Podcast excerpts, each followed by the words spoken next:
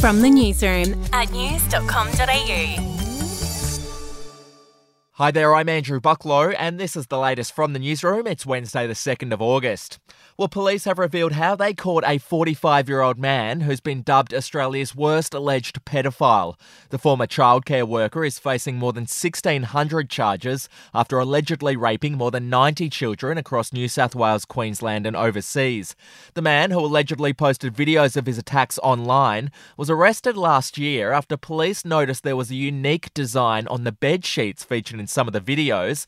Those screenshots were sent to linen manufacturers, one of whom replied to confirm they'd supplied sheets to a daycare centre which had just a single male worker who turned out to be the man who's been arrested. Overseas now, Iran has declared a two day holiday for government workers and banks due to a pretty intense heat wave. Temperatures are forecast to be above 40, reaching 50 in some parts of the country over the coming days. The health ministry has warned people to stay indoors. In other news, NASA is breathing a sigh of relief after picking up a signal from its Voyager 2 probe. The probe, which has been exploring the outer planets in space for 40 years, was feared lost after mission control accidentally cut contact with it late last month. But after enlisting the help of a series of giant radio antennas, contact has since been re established. To sport, the Matildas' next World Cup opponent has been locked in. They'll take on Denmark on Monday night in Sydney. The Aussies last played the Danes in October last year, winning that match 3 1. We'll be back in a moment.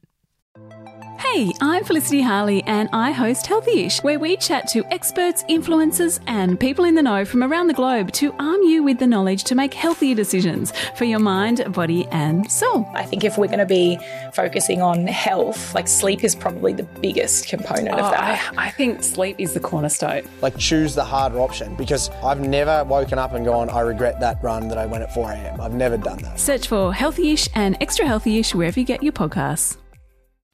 To showbiz, a couple of Lizzo's former dancers have made some shocking claims about the singer in a lawsuit. They claim she pressured them to take part in denigrating and disturbing sex shows when they were in Amsterdam earlier in the year. The three dancers are suing Lizzo for damages. And finally, the air date for the new season of Neighbours has been announced. It'll kick off on Channel 10 at 4:30 p.m. on September 18. Here's a little bit of a teaser. You're all invited to a neighbour's wedding. Wedding Oh, I wonder who's getting married. Maybe it's a gay wedding. Maybe it's Harold Bishop and Paul Robinson. What a hot couple. Uh, that's the latest from the newsroom. We'll be back with another update soon. Your update from news.com.au. The podcast Faith on Trial looks into Hillsong, both in Australia and the US, and takes both the listener and hosts on unexpected twists and turns in the story of Brian Houston and the Singing Preachers. There are two incidents involving Pastor Brian. The Australian journalists uncovered a litany of alleged criminal behavior in the megachurch. Financial gifts were being given to the leaders of the church. Listen to Faith on Trial Hillsong ad free on Crimex Plus on Apple Podcasts today or wherever you get your podcasts.